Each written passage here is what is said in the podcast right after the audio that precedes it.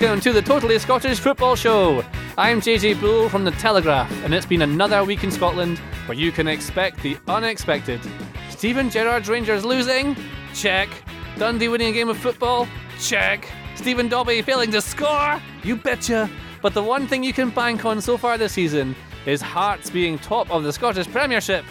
They saw off St Johnstone at Tynecastle and will be joined later on by the former Saints manager Owen Coyle. Plus, we'll be discussing another managerial change at Dundee United in the Championship, something that made Deacon Blue very happy. And it's competition time in the Totally Scottish Football Show. We've got tickets to give away to the screening of football film Kaiser in Glasgow. Stay tuned for that. With me in the studio, returning to the podcast from Copa 90, it's Laura Brannan. Hi, Laura. with a very croaky voice. But you're okay though, right? Yeah, yeah. I'm going- for the, the kind of Phoebe, sexy huskiness. But I hope you're feeling fit because last time we had a heated debate about Hampden. Do you recall this Yes. battle? And I'm ready for round two. So, Rangers and Celtic progressed to the Betfred Cup semi finals and they were kept apart in the draw, which meant, as Kieran Canning predicted on the podcast last week, that there's an issue with the Europa League on the Thursday, which means both semi finals will be played at Hampden on the same day. Aberdeen play Rangers at Hampden at midday, it's a Sunday, and at 7.45 that same day, which is a Sunday, Celtic play Hearts at Hampden. It's the first time ever that two domestic semi finals have been staged at Hampden on the same day. Before we say what we think, here's what Hearts manager Craig Levein had to say about the SPFL's decision. I want to go to Hampden and make it feel like we've got a huge Hearts presence there. And, and there's one thing for certain, we're not getting that on a Sunday night at 7.45. I mean, I've got players talking to me about how, how disappointed their families are that they can't come and watch their dad playing in a semi-final. Our supporters and probably Aberdeen's were the ones that suffer most because of the travelling. I, I just don't understand how they can come to that decision and think and think it's all right. That's the thing. I, I, I I just it doesn't compute with me. The SPFL have done some stupid things in their time, but this one is. What do you think, Laura? This is madness. It's absolutely insane what was going on. Tell me why it's made you so angry, because I was fizzing. There's just so much you have to take in, into consideration here. Where do you even begin? Firstly, let's look at the actual players and the state of Hampden. Now, this is a pitch that has been slated in the past, and you, you can't even. Uh, when years gone by, you couldn't play one game of football on it, never mind two. Now, I'm no groundsman, but you need time for the grass Put to yourself recover. down like that. You need time for the grass to recover. It's not artificial surface. So what if that game goes to 120 minutes? What if it is chucking it down that day? Now, I'm really surprised that Celtic are okay with being the second team on the pitch that day because it makes them look like second best. I don't know how anyone's okay with it. No. It's so. this the- is another I think the most important bit, right? I've got to get to it because I'm, I'm just bubbling. So, Aberdeen are playing Rangers first at 12 on Sunday. The SPFL said they went down every avenue and looked at every possibility, except any of the ones that made any reasonable sense. They didn't talk to the train companies. So ScotRail and ScotRail, I mean everyone in Scotland hates ScotRail. I'm on their side. I'm on ScotRail's side in this. they said the they've been told. So, So- the first train from, from Aberdeen into Glasgow would get you in about quarter, like 15 minutes after kick-off. Yeah. 12:14, the first train from Aberdeen. Like But this is this is this is not a, a new story for Aberdeen fans. Every time they come to Glasgow, they have to play a twelve something kickoff. That's not new. That's a long-standing problem which has to be addressed in itself. But what I found interesting was in Hearts' statement. They said we were advised and we were informed. So where was the communication there? Where was the touring throwing? Were they not given a chance to fight their corner? Were they just told this is what's happening? Because when you look at who's actually happy about this, Celtic, which I'm surprised about because they're the second team to play that day. Rangers, I can completely understand why Rangers. Whoa, whoa, whoa! You're saying it. that the two teams to benefit from an SPFL decision. Whoa, this is funny that. Also, the police, which I'm baffled by, and BT Sport, which I can understand because they're getting a big super Sunday out of it. So I get, I get their argument there. But there's only four parties here that are actually pleased about this result. What are the fans saying to it? The fans are outraged by it. How do Hearts fans get back? Say it goes into extra time, right? How do you get back from Hampden at half 10, 11 at night? You can't take your kids to it. We've had tweets coming into us at the Totally Show, which is where you can reach us if you'd like to send us nice tweets. Andy McNeil said that this is a neutral semi final, so the very least they could do is make the first game 1 pm to help travelling Dons fans. And Liam Divers, Well, I think it'll be an unmitigated disaster. I do have to laugh at the hypocrisy of Aberdeen fans moaning about kickoff times. Fans of other clubs have to get to Aberdeen early for TV games, but that's just accepted. Either way, when you look at Celtic and Hearts, there's going to have to be a league game that gets postponed. So instead of inconveniencing um, the two teams who are playing Celtic and Hearts that weekend of the Super Sunday, if you look at the following weekend, Celtic are playing Hearts. So just make that league game a League Cup game.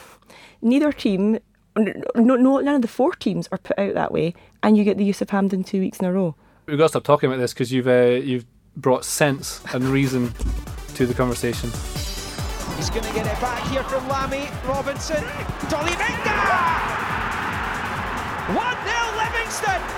And the Lions lead Rangers in West Lothian. Come on, Livingston!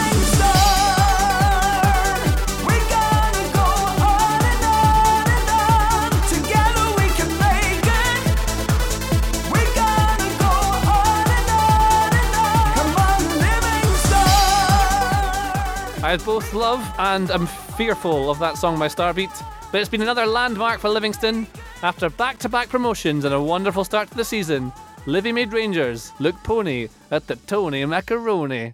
The brilliantly named Dolly Menga with his first goal for the club, enough to confirm just the second defeat of Steven Gerrard's tenure at Ibrox. Livingston blogger Andrew Semple joins us now. You're a regular friend. Yeah, yeah, I'm back so soon. So we, spoke to you before a ball was even kicked in the league. We spoke to you after the sacking of Kenny Miller. And now we're speaking to you after your team has beaten Rangers. How does that rank in terms of your best moments as a Livingston fan? It- uh, I mean, it's up there. There's a few things that probably outweigh that, but it's certainly up there. We've beaten them before, but uh, uh, we've arguably got the best team of all time at Livingston right now. It's amazing to watch at the moment. It really is. That's strong words. I've already got the passport looked out for next year's European trips. Um, really looking forward to that now. You hear Latvia's nice once a year. I'm looking forward to my trip to Ukraine. what did you make of the, the game? What did Livingston do that helped them win that game? We we just done what we do best. We we fight for everything. We we don't give teams a minute on the ball. We do the basics right. You know, people label us as a long ball team. We might be. We get the balls in an area that I want to see the ball. I want to see the ball in the attacking third of the park, and then we start playing football. And and the goal came from a great bit of play out wide. It was a great goal. It was a goal befitting to win the game. And to be honest, one 0 I, I was quite disappointed. I wanted three or four because I thought we deserved it, and it would have really rubbed it in a little bit, which would have been great. So Dolly Menga, I like him both because his name is excellent. And I just like I like the cut of his jib. Tell me about him. What, you, what have you made of him this season?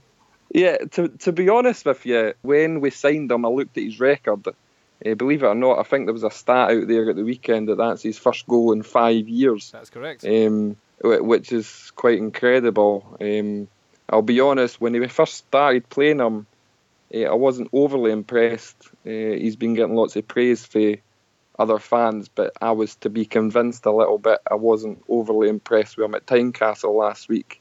But uh, on Sunday, he was magic. He done everything that a, a lone man should do up front. He held the ball well. He won free kicks. He won corners and throw-ins. Everything that we need to do. And uh, yeah, his pace is lightning. He could knock the ball ten yards in front of him and get to the ball first. Uh, it's just incre- incredible pace he's got, which is a main main thing that he brings. He's really strong and awkward, and defences don't like that. He plays The- like he's in a like in one of those football cages, not a prison, but you know the uh, the things that kids play on. He's got so much uh, skill and little tricks with his, and he always rolls the ball at the bottom of his studs. He loves a trick. It doesn't often come off, but when it does, it's quite good to watch. Like I say, he's just really awkward, and, and for opposition, they don't like that. They want someone that's predictable. They know what they're going to do. And we Big Dolly, he's not predictable in the slightest. He'll do something out the blue. He'll get us into positions where we can score goals, and that's what we need in this team. We can't have any passengers. I, th- I think it's fairly well known we don't have any excellently skillful players there, but they're all hard working individuals and they play as a team. And I don't think I've seen a team quite as hard working as what we've got ever in a Livingston shirt, to be honest. So I mean, the talk rightly should be about Livingston being very good, and I like how they mix that direct style of play with nice tippy tappy passing. But what about Rangers? That's not a good result for them. It's not a good result. But then when you look at their results recently, on paper it's a blip. Because when you look at previous weeks, they scored four goals, five goals, two against Villarreal, and then just struggled so much. Seems to be on the road in Scotland. That's the problem. Yeah. Whether it's the atmosphere, uh, the players' mentality. No, but the thing is, when you look at Livy's ground on on Sunday, Full of Rangers, Rangers fans. Rangers had three stands. I don't know where do, where do you stand on that. I mean, it looked weird. I can completely see why Levy do it. I I get it. There's no point in having an empty stadium, but at the same time, you want your own supporters there. You want to make this a fortress for the opposition coming to visit. It was very odd to see that. It looked like Rangers had just kind of adopted the stadium for the day. I mean, we'll talk about more of the football in a minute, but on the topic of that crowd, there's obviously that horrible incident where the linesman Callum Spence was uh, something chucked off him. I don't know if it was a coin or something, but his head was pouring with blood, which is not ideal. What goes through people's minds? I mean, what makes somebody stand there at a football game and something doesn't go their way and they think, oh, I'm going to take out my anger by chucking someone at somebody who's just doing their job? Uh, yeah, I mean, clearly we baffles me. clearly we don't, you know, it, it, no one wants it, and hopefully the boy gets uh, found out for doing it. There's clear TV footage of him doing it, so that shouldn't be And the annoying thing incredibly is, difficult. whenever we talk about, you know, we're trying to get alcohol back in games or we're trying to get away from lunchtime kickoffs for old firm games, people always go, oh, do you know what? Because, you know, the, the um, Hugh Dallas incident, that was 20 years ago now. We've moved on from that. For the old firm nonsense. Yeah, Yeah. Well, I mean, that's see why we can't drink, isn't it? And, Yeah. and like, I like a drink at football. It's fun. You can do it in England, and no one has a riot. But uh, there you go. Um, another thing with that is, uh, I am reliably told that uh, while Spence was receiving treatment on the sidelines, Rangers players were moaning about how long he was taking. Not ideal. Steven Gerrard's having it tough away from home. They're not the same team away from home, it seems to be. He changed things at half time, brought in Ryan Kent. He gave them a bit of a buzz. Um, Alfredo Morelos was a different beast last week. He was all he just destroying St Johnstone, and this week, not at it, No, falling see, over in the box. That's the thing. That's what I was going to bring up. I just don't like seeing this when things aren't going their way, and it's kind of creeping in now to well, it was on Sunday anyway. Morelos going down. Middleton. Did you see the challenge on Middleton? That was horrendous the way he went down I inside mean, the on box. first look, I wasn't sure if it was a penalty or not, to be fair. Oh, on replays though, I'm just like I- I- yeah, on replays, yes. I, I can't. I, I absolutely despair at that. And uh, when things aren't going your way, if that's the mentality that's creeping in of do anything to get the points, I don't like that style. Let's And it- stamp that out nice and early. And it bled into the uh, into the game as well with uh, Rangers players. I mean, they were they're beaten. They didn't enjoy that, and they had lots of fans at Livia. People expected a result. Last week, I said that I think maybe that was a turning point. That was that was Rangers cementing their place as the legit creature within the SPFL. I'm not so sure now. I gotta take that back a little bit. But then, yeah, because after the European game, everyone was going, whoa, hold on a minute here. Well, speaking of Europe, which we're still in for now, uh, Rangers host Rapid Vienna, the fastest of the Viennas, in the Europa League on Thursday at Ibrox. Managerless Rapid Vienna. Yeah. They sacked turn up. manager Goran Djuricin on Sunday after three straight defeats in the Austrian Bundesliga. Could that be a return to form for Rangers, Laura?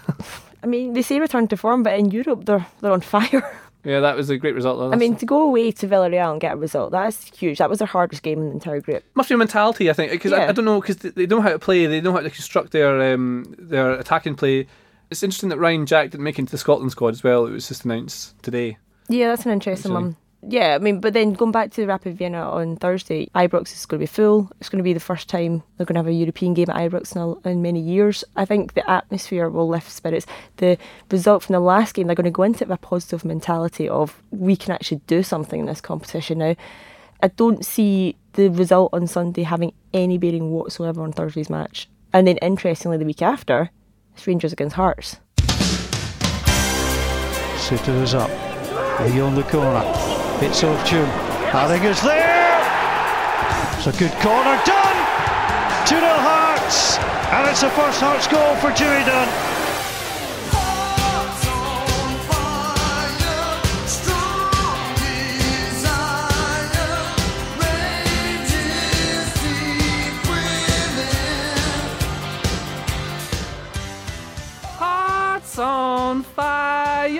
We're seven games into the Scottish Premiership season, and only Livingston have managed to stop Hearts from winning. St Johnstone ran them close on Saturday, but Craig Levein's men still ran out 2 1 winners. Peter Haring opened the scoring for Hearts, which gives us a chance to talk about what an unbelievable signing he's been. Patrick Barkley suggested on this podcast as early as week two that Haring might be signing of the season. What do you think of that, Laura? Quite a bold statement, isn't it? But he has, he's came in, he's been sensational so far. It's been so entertaining. And as you're saying, Hearts winning again. This has been a superb season so far, all thanks to Hearts. They look good. Again, quite an attacking setup. What I really like about Hearts is it's lots of one and two touch football, so you can't really get close to them. Like there's a lot of um, the way their their approach play in the final third is they ping it forward, always forward. And I just don't associate that with. I keep saying this as well. Like, I'm just so used to the Levein teams being pragmatic and sitting back, but Yeah, I, I was actually thinking this this morning. Craig Levein, I've kind of come round to being a. a okay, I'm a fan. myself, say eight years ago, would not forgive me for saying this, but I've kind of come round to him and I'm now a fan. His Scotland days, he's a completely different manager. And the way he is now, he's become this new character. He looks different, he acts different, his sense of humour's developed, and he's become a right character in the league. And he's bringing good football as well. What could you not like about him? He's a humorous one. He is. Where was that when we played in Prague in 460? I've s- I've read somewhere there's a bit of a Leicester feel about it that they could keep pushing. We're, we're now into October. I think we're getting ahead of ourselves. Talking Three goals against. I know, but still, yeah. Look, we can all be in dreamland. Of course, we'd all love it as neutrals for us to win the league and it be something different this season. But can we not just enjoy it while it lasts, and then we can talk about all this near the other end of the season? We are enjoying it though just now. Their next fixture is of course against They Rangers. have got a hard run in coming up. Have you've seen it? We've got Rangers, Aberdeen, Hibs, and Celtic. If they overcome those four games and they're still top of the league, then I'll entertain your league title chat. We can come back to after those four games. We'll talk in November. Okay. Former St Johnstone player and manager Owen Coyle joins us now on the Totally Scottish Football Show. Owen, uh, first and foremost, what have you made of this incredible start to the season from Hearts? Well, I think it's fantastic for, for Scottish football. I think Hearts have signed well in the summer. And I think the recruitment's really important. And, uh, and bearing in mind I've lost Kyle Lafferty, so I do think uh, good signings in the summer. I think Steven Naismith, with a good pre-season behind him, has certainly shown his quality. And I just think it's great for the game north of the border that you have that excitement at the top of the league. How do you think he's uh, managed to get all those transfers to gel so quickly? I mean, you must have had experience of something similar yourself. Yeah, I think listen, Craig's a very good and a very experienced manager, and uh, and I think what he's done is worked very hard in the pre-season. I think some of the signings he made them relatively early, and and that helps when, when you come into a new club that you can settle in quickly. And and, and within that, I think the the pre-season games and everything well, uh, it went well in terms of building. And obviously, like anybody, whatever club you're at, you want to make a very good start. And when you do that, confidence grows. Everybody buys into the uh, the project and everything they're doing. And I think that's very evident. But I think Saturday was really important for Hearts because having drawn with Livingston, it was so important that they went and got the three points when everybody expected them to beat Livingston. That being said, they again produced another fantastic result at the weekend. But I think really for Hearts to get the three points against St Johnstone, that was massive because it gets them up and running again, feeling good about themselves. And, you know, they're, they're, they're in the, a great position. And listen, they're there on merit because they've been outstanding. Yeah, definitely. How about yourself? So your career, managerial career, began with St Johnstone in 2005, and you're uh, successful. What can you tell us about the club and the expectations that are there now? What you had then? Yeah, well, again, St Johnstone, that was the, the first one in my own right. Prior to that, myself and, and Yogi, we'd actually won the first division title with Falkirk as player co-manager. So uh, the two years were getting on in years, but it was a fantastic year at Brockville uh, last season, incidentally. But St Johnstone, it's a brilliant club. It's a well-run club. Geoff Brown obviously was my chairman, and now Stephen's there now. Tommy Wright's an outstanding man and terrific manager. And I think Tommy's recruited well in the summer as well. So St Johnstone, again, having, for their recent standards, probably had a semi-disappointing season last year. Look to get back to, you know, as they've been fighting out for cups and been at the top end of the table. And uh, I think there's a lot of really positive things going on in Perth. And it's just a brilliant club. And uh, my only wish is that more supporters would come out and watch them. But it's certainly a very well-run club. What do you think St Johnstone should be aiming for? I know you say them um, should be looking for cups and things like that. Do you think there's enough there, and Tommy Wright's getting enough out of the players that they could finish top six this season? Does it seem likely to you? Yeah, I think I think they have a chance of it. I think they've been used to being in the top six, and obviously it's getting more difficult every year. You've got to say, I mean, the job uh, Stevie's doing it at Kilmarnock. I mean, again, they've got a fantastic home record now, Kilmarnock, so they feel they can uh, take care of anybody there. And even at the weekend, you know, when uh, coming back from uh, 1 0 down at Motherwell, Motherwell miss a penalty, it's huge in the game. And Kilmarnock turned the game in his head. So, I mean, there's a lot of teams vying for that top six, but that's, I think, what, what makes it such an exciting season for, for the top league. Equally into the Championship, I mean, there's so many teams there looking to back into the Premier League. So I think all round, I think it's a very exciting season for, for Scottish football.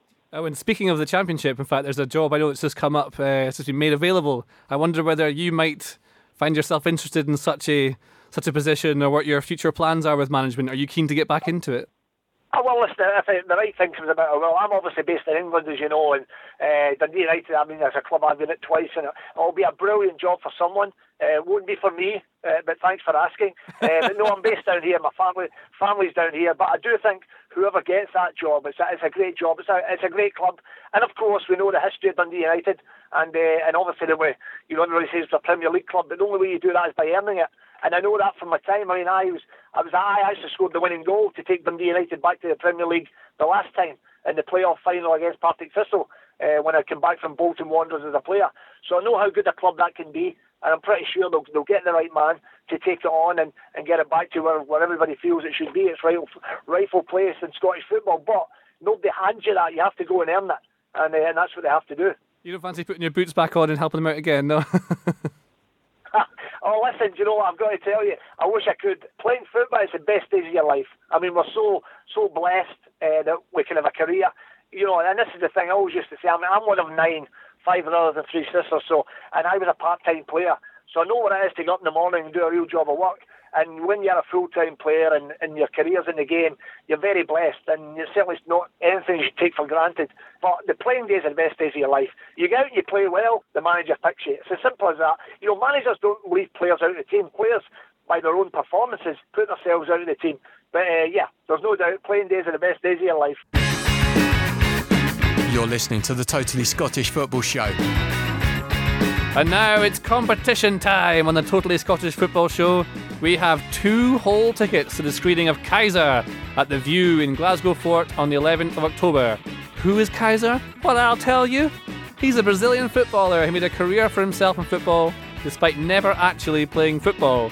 A bit like Rafael Scheidt Celtic. Hey Carlos Kaiser was a con man. Um, this is based on the book, which is absolutely brilliant, by the way. He's a con man who managed to continuously convince clubs to sign him. You're never actually sure whether he did or not. He says he played for AG Ajaccio in France. I, I have no idea whether he did or not. But he never ever kicked a ball. The tagline is the greatest footballer never to play football.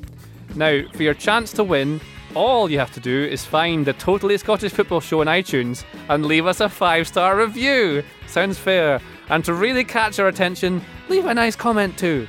But we'll know if you're being sarcastic. It's a fine line between kindness and sarcasm. The winner will be selected at random and will be announced on the podcast next Monday. So remember, iTunes, five star review, nice comment, you get tickets to see Kaiser. Thanks. Okay, JJ, so last season's top two met at Celtic Park on Saturday. Both sides so far have looked well off the form of last season, though. Scott Sinclair scored the only goal of the game against the Dons after 63 minutes, but he's been very disappointing this season. Although saying that, what about that for a finish? Yeah, it was a good finish. Um, tidy, nice little bit of improvisation from the, the the man who has come to disappoint this season. I think it was a it was a really weird game, and I can't tell who was better in it. Aberdeen defended really well. Celtic didn't. Celtic attacked okay. Aberdeen didn't really attack. Derek McInnes said before this game that he, he came out with an attacking lineup. So he had Stevie May and James Wilson and uh, Gary Mackay Steven and Niall McGinn, right? So that's your four players. Now, I want to just kill this misconception that that's an attacking lineup. That is a contain and counter strategy. So it's 4 2 4. So you only really have um, four attacking players the two wingers. Uh, in fact, I'll say three because Stevie May is one of them. So there's three attacking players, and Stevie May are uh, trying to score goals. The other two are Graeme Shinnie and Dominic Ball, who are both basically like ball winners, defenders, kind of. So they're not really good going forward. When they join in the attack, they don't do much with it. They don't really create, and all they do is try to win the ball back. Then Shay Logan's not going forward because the whole point is to try and stop Celtic from scoring against them. And mostly what happened is that Aberdeen defended well. It's a bit of a low block and they were pressing around midway, just inside their own half, trying to win the ball back and ping it out wide for the wingers to get up the pitch and put the ball in the box. All they were doing when Aberdeen won the ball back was hitting it long and giving possession back to Celtic. I mean, Aberdeen could probably been down to 10 men. I mean, it was funny at first look, as in, I can't believe the referee didn't say anything. So Edouard's running into the box. I'm not sure if it's in, in the box or just outside it. McKenna comes flying in with like a scissors kick and he's like waist high. I don't, he, he does get the ball first, but he wipes out Edouard. It's dangerous. It looks like when you see a car crash in a, an advert or, or, or in real life, I suppose, and he just smashes into him, takes him out. Uh, referee says not even a foul. What frustrates me is I feel like every time Celtic and Aberdeen face each other, Aberdeen are never going to cause them problems. They never turn up, do they? It's so annoying. Like Yeah. it's billed as, oh, you you know, it's the biggest two in Scotland. It's the top two, so it's going to be a really tasty game. And every time Aberdeen just crumble. You're like, where's the competition coming from here? Come on! it is so frustrating. I know it's it's all in the head. I think McInnes has them. He's very pragmatic. He's got them defending quite well, and I, I like the way they're pressing and stopping Celtic from going forward. But all that was happening was they'd be blocking man to man in their own half, and then one of Dedryck Boyata or Jack Hendry. By the way, those two defenders were having more of the ball than most Aberdeen attackers. Like Jack Hendry was carrying the ball into the Aberdeen area. And he clearly isn't comfortable on the ball and isn't sure what to do with it. He'd get so far and then go ah and pass to the side, or and, and then run back, retreat as soon as he could. What I want to talk about is uh, Scott Brown passing notes. Oh yeah, well that was uh, Derek McInnes' new game is he likes to give tactical notes to Graeme Shinnie, who reads them on the pitch after he's made a substitution. Um, and I'd imagine what the note says. He's describing each time what Sam Cosgrove is and what he does, so Graeme Shinnie doesn't forget. or it's like a reminder to tell Stevie May to, re- to remember where he is and what he's doing, just so he remembers that he is a footballer paid to do such. But then, uh, yeah, Scott Brown nicked the paper off him, started reading it. It's pretty funny. He's I think- entitled to do it. I think it's incredible. I saw Derek McInnes passing it to Graeme Shinnie in the cup game during the week Yeah. before, and I, I kind of twigged at that point and thought, you don't see this very often, or am I just missing something here? Is this a normal thing for him to do? yeah, But then, uh, for Scott Brown just to pick it up and so brazen about it, I think it's brilliant. Good on him, because if you're stupid enough to write notes that can be picked up, well, I think it's like go, go and give it straight to Brendan Rodgers. But given a note, it's fine, right? It's then I don't know. I mean, Shinnie should get rid of it or hide it in his shorts or eat it. Not, or- does, does somebody not eat it before? or did that happen in a film? Did I imagine that? I, I, I believe someone would. I mean, it makes sense. You- You're given tactical instructions, and then Scott Brown reads it and goes, "All right, well they go into a three, and then the fullback's inverted, so I know where to watch him, and the danger is now going to be balls from wide. Okay, lad, let's Yeah. reset. I mean, at least shove it down your socks or something. There's there's places to put it that's not in front of Scott Brown. Yeah. So a lot of places you can tell Scott Brown to to stick things. And it'll come for Madianga. That settles it. Beautiful finish from Madianga. The relief and euphoria on the Dundee bench is plain for all to see. And Dundee at last have their first victory of the season. It was Hamilton nil, Dundee two.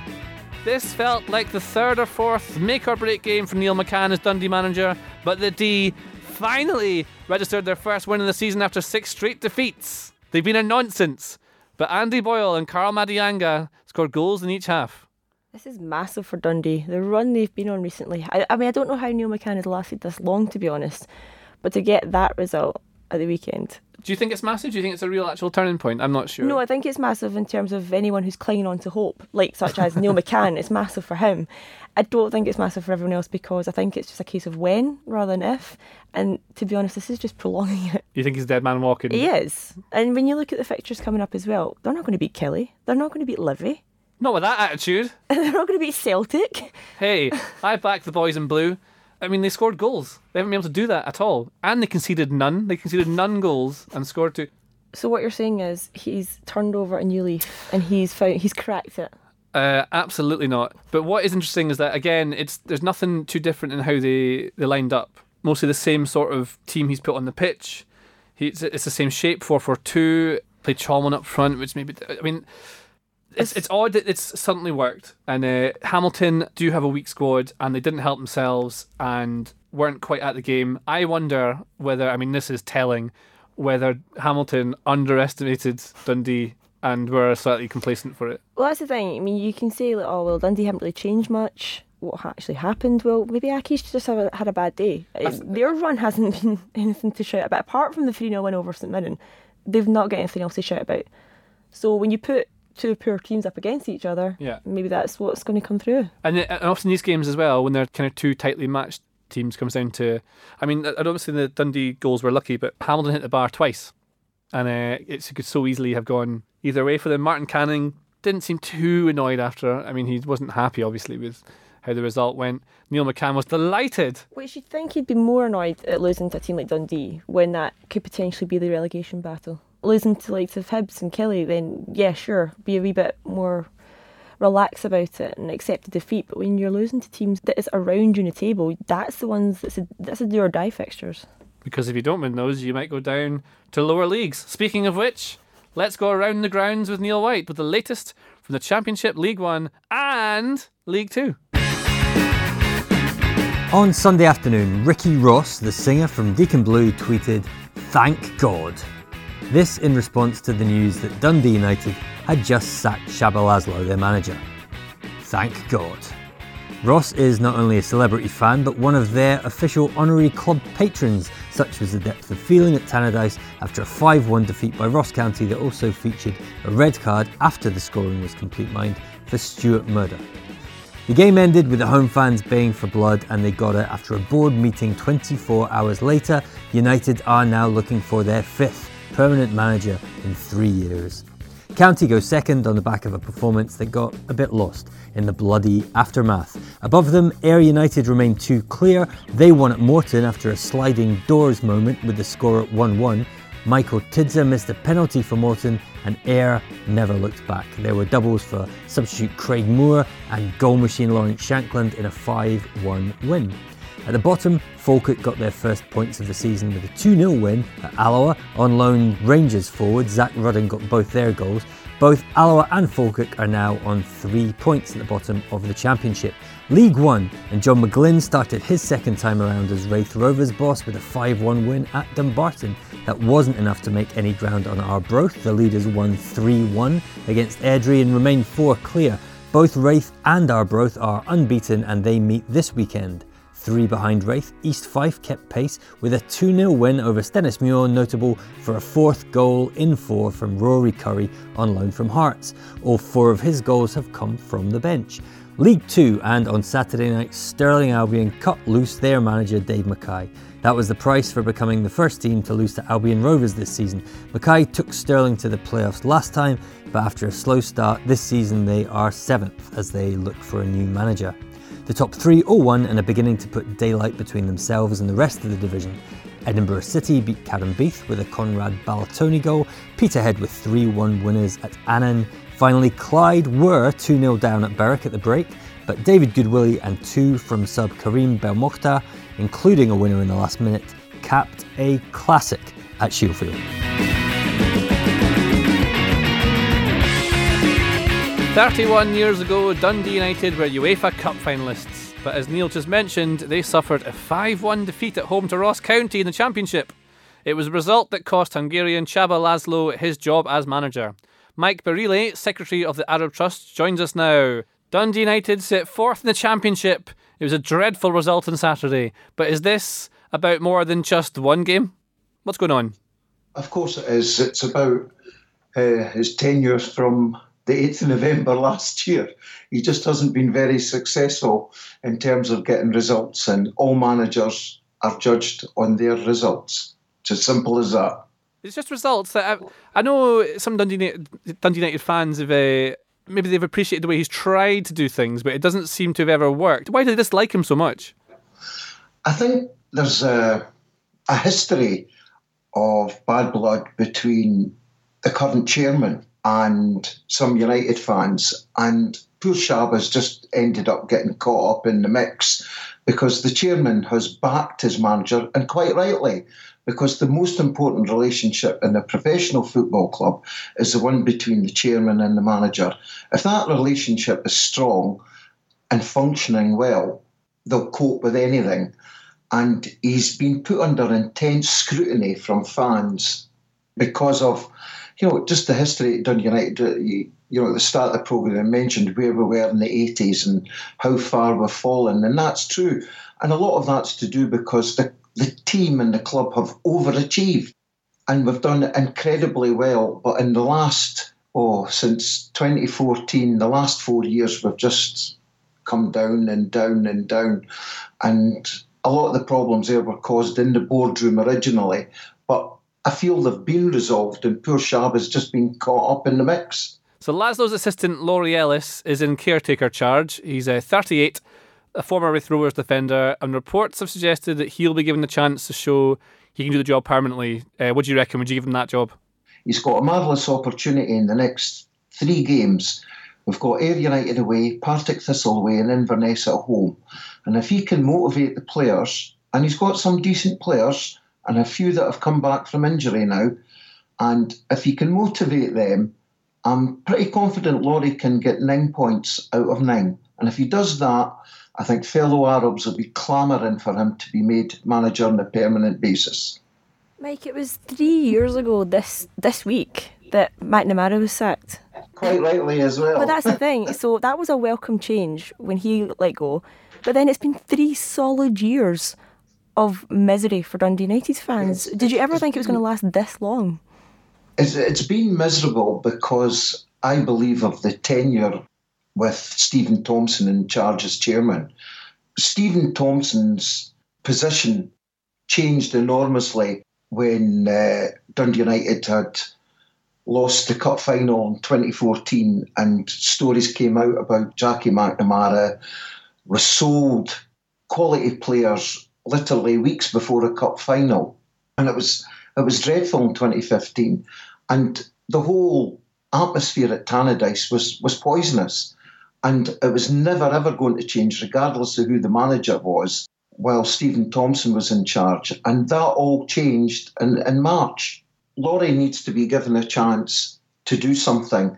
There's been all kinds of speculation in the media about various ex managers who are all out of work, who are all being promoted by their agents, as always happens in these situations. But it doesn't matter who it is, anyone's going to be a risk. You only have to look at Manchester United's appointment, how risky that was. There's not a single professional club in the country that can be 100% sure with the appointment of a manager. And I fully have confidence in Laurie being able to do something. We've got a lot of players coming back from injury that poor Csaba Laszlo didn't have available to him. We've brought in a whole host of players. We've brought in 13 new players that need time. And I think over the, the, the forthcoming weeks, Laurie Ellis will have experienced guys back in the team. He'll have been able to bed in a lot of the new players, hopefully motivate them enough and get the attitude change and have them understanding their role and hopefully collect uh, the nine points and help us get promoted this year. You're listening to the Totally Scottish Football Show. Kilmarnock 3, Motherwell 1. Just a one win in seven league games this season for Motherwell. They're not having uh, the best of times. Curtis Main gave Motherwell the lead after 12 minutes, but then had a penalty saved, and I don't think that was the penalty. Don't know about you, Laura? I don't think it was a penalty either. Nope, confirmed, not a penalty. Uh, that was saved by Jamie McDonald, which sort of justifies it. Because I was thinking, right, this doesn't make any sense, but the pen- I was, it's not a penalty, but I can see why he's given it because um, uh, who's left his foot in? Can't remember. It was Steve O'Donnell. Steve O'Donnell, that's the one. So O'Donnell pulls out of the challenge in the box, uh, catches him, he goes down. The referee says it's a penalty. It's not because he's pulled out the challenge and he's he's caught, he's, he's won it. But you can sort of see why we would be penalty. So it's nice that they got the penalty, but then also missed it. You can see it from one angle where it does look a wee bit contentious, and then you see it from the other and you think, whoa. But No. justice is done, right? But that's the thing, yeah. And uh, uh, to be fair, it was a lazy penalty from Curtis Main. I mean, what, did he just get Oh. complacent because he'd opened the score and thought, well, that's it. I've, I've done my job today. This is going to be the second one for me. Strong words. He's got no right to reply. He's not on the podcast. He can't call back at you for that. Well, Call he him can, lazy, he, Laura. can, he can answer me in the next game and do his talking on the pitch. All right, you get on the podcast and we'll talk to you. Now, what I really liked about Killie, I think Greg Stewart, as we keep uh, mentioning, uh, why he sent his evil twin to play for Aberdeen last season, I don't know. Um, the Wolf, Eamonn Brophy, has been really ace. I want to call him ace. Those two we keep talking about. It link play is, is um, really fun to watch. They're dribbling in and out. It's cool that um, they're both kind of dribblers. Do you know? So It's not like two target men or anything. Yeah, so they're interacting with each other. That just makes it so much more exciting to watch. Yeah. because then they're just batting off each other, and yeah, it's entertaining for everyone. And there's also this predictable unpredictability with Killie, where every time I go into a game, I'm thinking they're not going to win this one again, are they? Surely. And They then they do. keep doing it, and it's great. I, I just think it's the whole league in general this season is has been an excellent start, and I, I just love the fact that it's teams like Killie and Livi and Hibs that are just exceeding all expectations. I think they could just keep beating teams the whole season. it's weird. They're genuinely quite good, but also not at the same time. Motherwell, Stephen Robinson said they're missing a bit of confidence. Yeah, I think there's a confidence issue there, but also I think some Quality. players some players haven't been turning up so far. Um, players that you know can produce more are not quite given it. There's maybe some that have come in as well in the summer and not quite shown yet what their potential is. But in saying that, they've also had a few hard games along the way. So they've played four of the six in the top six right now. So it's it's been a tough run for them. Um, their next couple of games coming up will be a bigger test, I think, because it's more around their level. St Mirren nil, Hibs one. Uh, that's another scoreline. I was just shouting things out. St Mirren suffer a fifth defeat in six games thanks to a goal from David Gray. Hibs are up to second. It's in Edinburgh, 1 2 in Scotland. The balance of power has shifted. Isn't that weird? Is it? Or is natural order being restored? Ah, that is a reference to Craig Levein, isn't it? That's harping back quite a few months now. And David Gray scoring for fun. this is great. This is just so unpredictable this season. We have David Gray, fifth goal of the season. Another header, yeah. It's a training ground move as well. Well, and the thing with this goal is it shouldn't counted because, I mean, you've seen it, right? Yeah. So, um, what's his chops? Kamberi is holding down two St Mirren players. They cannot jump. It's very, very clear. See, I'm, I'm still not of that argument. You're not Like, having that as a foul? Come on. Can one guy hold down two players? Yeah, he did. I saw it. Can they not push free? Get your elbows out and push them back. well, the thing I was I was so surprised about was that none of them moaned about it. They just went, ah, f- we let Yeah. a goal in. Oh yeah, look. You've just been Two held. of us have been held by one man. And he is like, I mean, I'm, you can't see this because it's a podcast, but I'm doing the arm like I'm trying to hug the mic, right? He's got both arms around the two players and they cannot move. It's a clear foul. If we had VAR, it wouldn't be a goal. Very And- impressive that one man can hold back two players. I don't. know. you seem very fixated on why they didn't Yeah. break the warm embrace of Kamberi. Maybe he smells delicious. I want a little bit of a battle here. Come on, don't just go. Oh, oh well, he's got his arms around me. I better just stay here. Well, that's St Mirren's fault for not complaining. Also, it is Hibs' fault for um, having an unfair goal. However, they have won that game. Uh, Oran Kearney started his career with well, St Mirren manager career. and He's had a longer career than that. But they had a goalless draw against Celtic. Everyone was like, "Wow, he's changed them already. They've they've come up with this."